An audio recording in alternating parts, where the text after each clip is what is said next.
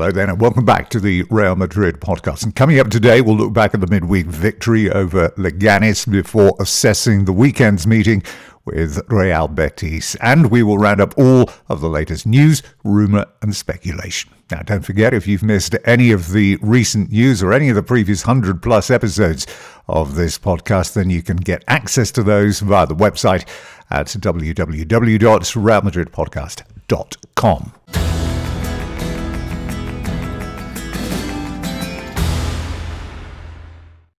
Well, let's begin today by looking ahead to the weekend and Real Betis. They begin the weekend down in fifteenth place, and after Madrid scored five, of course, against Leganés, the forwards will be positively drooling at the thought of lining up against the team with the worst defensive record in La Liga this season, having conceded twenty-one goals so far this season. fourteen of those have come away from home. They've taken as well just one point on the road this season, uh, that against Osasuna back in September. Now, overall, this will be the one hundred eleventh meeting between these two clubs, and although Betis have won just twenty-five of those since nineteen thirty-two, the last two victories have come at the Bernabéu. The final day of last season turned into something of an embarrassment for Real Madrid, losing two nil. Then under Zidane again back in September of twenty seventeen, Sanabria's goal deep into injury time at the end of the game gave Betis another famous victory. However, sandwiched in between those have been some hefty defeats. six one in October of twenty sixteen, five nil home and away in twenty fourteen and twenty fifteen. The record remains the seven one win of fifty years ago this year, in a game where Betis actually took the lead before Puskas and Vrenz tore through with seven goals in seventy-five minutes. So who, if any, are the players to look out for? Well, Ford Loren, who has emerged from the second team over the last couple of seasons, is enjoying a very good season indeed. Seven goals and one assist, which is one more than he scored in the entire last season. Now, Nabil Fekir, after eight seasons with Lyon, made the summer move for just over eighteen million. He's weighed in with three goals so far this season, but is yet to provide any assists. Borja Iglesias, who signed for twenty-five million, is having a tougher start than he perhaps expected. After scoring thirty-nine goals in the last two seasons at Espanyol and Zaragoza, he has managed just one in La Liga so far, that against Levante.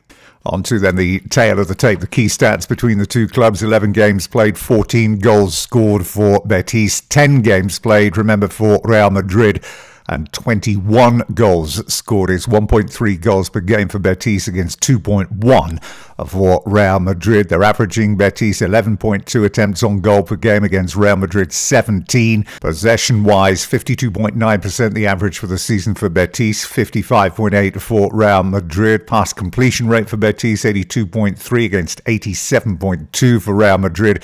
Loren, as we said, top scorer with seven goals. Five others have scored.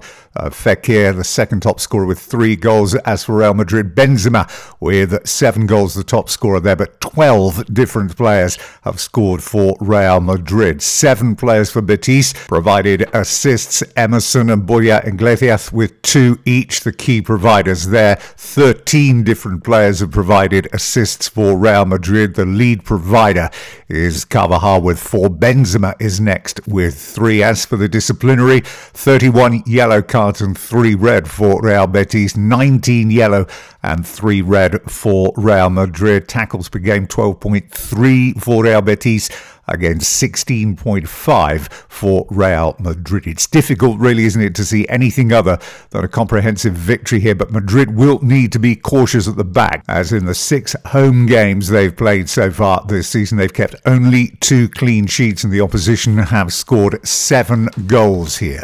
A few injury updates in training ahead of this Betis game. James Rodriguez won't be ready in time. He has only just come back after the birth of his son from earlier this week. Gareth Bale was back in training today, but not outside with the rest of the squad. He's been training in the gym. The injury is still being kept under wraps. Now, Zidane's just finished his pre-match press conference. He said, "We must be ready for a complicated game this weekend. It was asked quite a lot, actually, on Gareth Bale. He said, this topic is very old. Bale, he said, is in training, getting back to full fitness. He was questioned on whether or not he could convince Gareth Bale to stay at Real Madrid. He said, he's here. I don't need to convince him of anything. He is training. He is not yet ready for selection. Moving on to Rodrigo and Vinicius. He said, Rodrigo is just eighteen years of age. He must be calm and prepared at all times. He is playing. Vinicius isn't. It is important that Vinicius continues to work hard and be prepared. On whether he has a plan A, B or C, he said, I don't have either. He said, every few days I must leave out quality players. I must count on everybody. I try to pick the best players. This can change. I certainly don't have an A, B or C team. Questioned on resting Casemiro, he said, he's in a difficult position at the moment as he does his job so well, and there are very few players who can do what he does. I'm not sure if he is at the best point in his career. If he says he is, then that is great. We just want him to remain the way he is.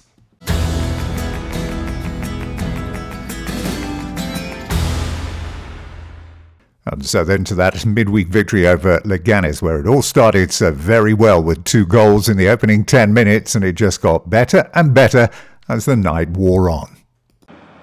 Beautiful to pull it out. Flighted in again for Big Benz. Nicely.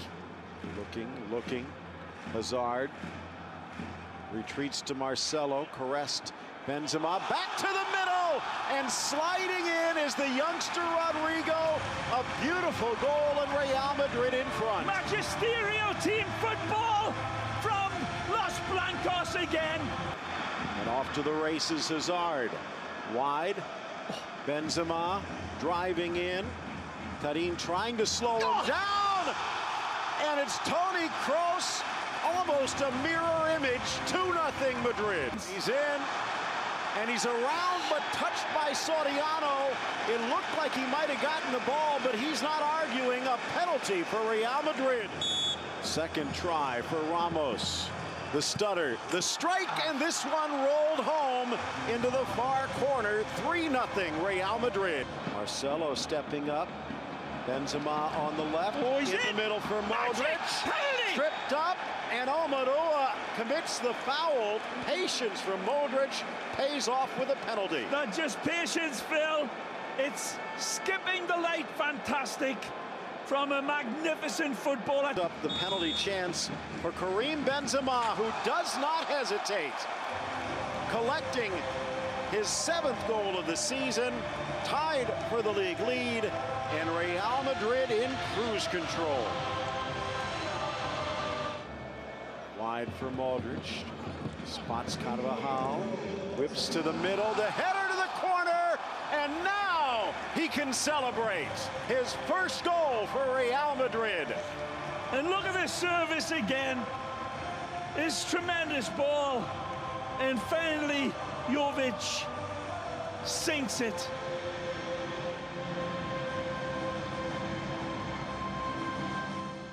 Well, the victory over Leganés was very much expected, but reaping the benefits of his opportunity taken was Rodrigo, who scored his second goal at the Bernabéu's first from the starting eleven. But it was his overall contribution which drew the praise. He covered eleven point six kilometres during the course of the game. And uh, as was pointed out as well, that is a contribution more akin to a midfield player than a forward. On where he plays, he said, listen, today I started on the right, but left or right, it doesn't really matter to me. I will enjoy both. Everything is going very quickly for me here. It's not as I thought it perhaps would be, but I am very, very happy. Well, the other view offered is that this isn't good news for Vasquez or indeed Bale, and it puts more pressure as well on Vinicius. It was a great week, really, all told, for Rodrigo. He was called up to the Brazilian national team for the upcoming games against Argentina and South Korea. Sergio Ramos retaken penalty, made it a goal in every one now of his sixteen seasons he's played in La Liga. beginning, of course, with Sevilla. sixty goals now with Real Madrid, two for Sevilla. The twenty-sixth of September two thousand four is when he scored his first goal. That was for Sevilla in a two one victory over Sociedad. His other goal for Sevilla, bizarrely, was against Real Madrid just before he moved. Now, his first Real Madrid goal was actually in the Champions League against Olympiacos in December of two thousand five. His first La Liga goal was away to Malaga, the eleventh of December two thousand five. But the record he has of those sixty goals with Real Madrid is still way behind Hierro's record of one hundred and six. Now, with all the focus on Rodrigo, let's not forget there was a significant burden lifted from the shoulders of Luka Jovic as he scored his first Madrid goal. It's been a long, old wait. His last club goal was against Chelsea in Europa League back on the ninth of May. But in twenty minutes, he scored one, had three attempts on goal, supplied eight completed passes, and didn't lose the ball once. And that impressed everybody that was watching, even the harshest of the critics. Zidane's view after the game, he said, "We scored two in the first ten minutes. It made things easier. I'm happy for Rodrigo and Jovic, especially him, because he needed that goal." Casemiro added, "Listen, we started out brilliantly in the first twenty minutes. We did everything the coach asked of us during the course of the week." On Rodrigo, he added, "Let's not forget he's eighteen years of age. We shouldn't put too much pressure on him. He is a kid, really. He is showing that he's got great quality, but we shouldn't rush him." On Jovic, he said, "He works very hard every day, and we see him scoring lots of goals in training. His time will come." And on his own game, he said, "I'm enjoying a very, very good time in my career. I want to play as much as I possibly can. I do rest more in between games, but I'm here to play." And he's certainly been doing that, hasn't he? He's played all bar thirty minutes against Levante this season. And what about Benzema? Well, seven goals and three assists now for the season. He returns to the top of the Liga scoring charts, and in his career at the Bernabéu, there's no other place that he likes doing it more. one hundred and five assists and one hundred goals, and he sits now in sixth on the all-time Madrid scoring charts, two hundred and twenty-nine goals. And that total is also a very significant one because he overtakes the two hundred and twenty-eight goals scored by Thierry Henry at Arsenal, which means that no other French player in history has scored more goals with the same club than him. Now, Rodrigo popped up in an interview in Brazil. He was talking about the first time he met with Zidane. He said, "When I met him, I started to shake." He said, "Though from the beginning, he has treated me really well and taught me a great deal. At the beginning, when I got injured, I was very low, bordering on depressed." He said, "But he came in every day to the medical centre to talk and cheer me up, and that was really important for me." Asked if there was anybody in the squad who inspired him. Yes, he said, Casemiro, without doubt. He said, "Seeing him work hard as he does every day, having achieved all that he has, is a real inspiration." And has he fully adapted then to life in Madrid? He said, "Well, almost one hundred percent. He said, "The city is amazing. The club is the best in the world. So adapting hasn't really been that difficult."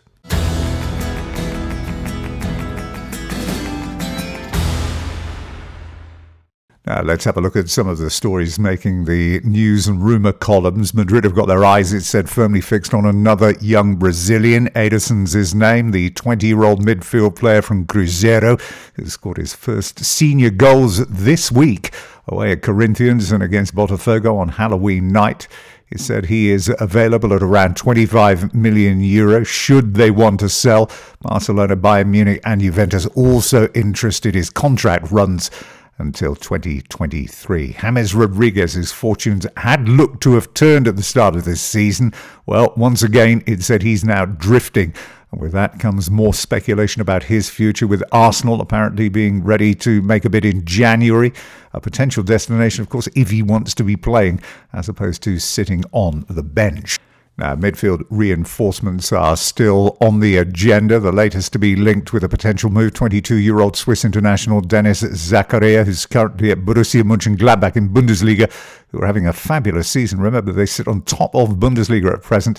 He's been at the club for three seasons now and is beginning to acquire a real following of clubs including Bayern Munich, Milan and indeed Chelsea. Cost Mönchengladbach just twelve million euro when he signed from Young Boys back in twenty seventeen. His contract runs until twenty twenty-two. A fee in the region of forty-five million euro will be expected for him. And staying in Bundesliga, Kai Havertz at Leverkusen, a player who in Germany they've likened for quite a while actually to Michael Ballack, is also the focus of renewed interest, although he's never really not been of interest. He's still, remember, just twenty years of age, and he's already achieved so much. He's approaching one hundred games at Leverkusen in Bundesliga. This week it'll be his ninety-seventh appearance, and he's scored twenty-six goals in that time. And remember, he's been capped as well seven times, and he scored as well for the national team. His contract runs until twenty twenty-two, but it's felt that after completing his fourth season at Leverkusen, he will feel that the time is right to move on. And again, staying in Bundesliga, keep an eye on Julian Weigl's situation at Dortmund. The twenty-four-year-old who's in his fourth season there is thinking that the time might be right as well for him to move on in the summer, and Dortmund might want to cash in on the player who has just one year of his deal left after completing this season. And that just about wraps it up then for today. Don't forget, we will be back on Tuesday next week to look back at the weekend and ahead to the Champions League meeting with Galatasaray at Bernabéu next Wednesday. Do enjoy the game wherever you're watching it over the course of the weekend. And don't forget, you can follow us on iTunes, Spotify, Google, Stitcher, and you can catch up with all of the previous episodes of this podcast via the website at w w w dot real madrid podcast dot com. Have a great weekend. Until next week, from me, Tim Capel. Bye-bye.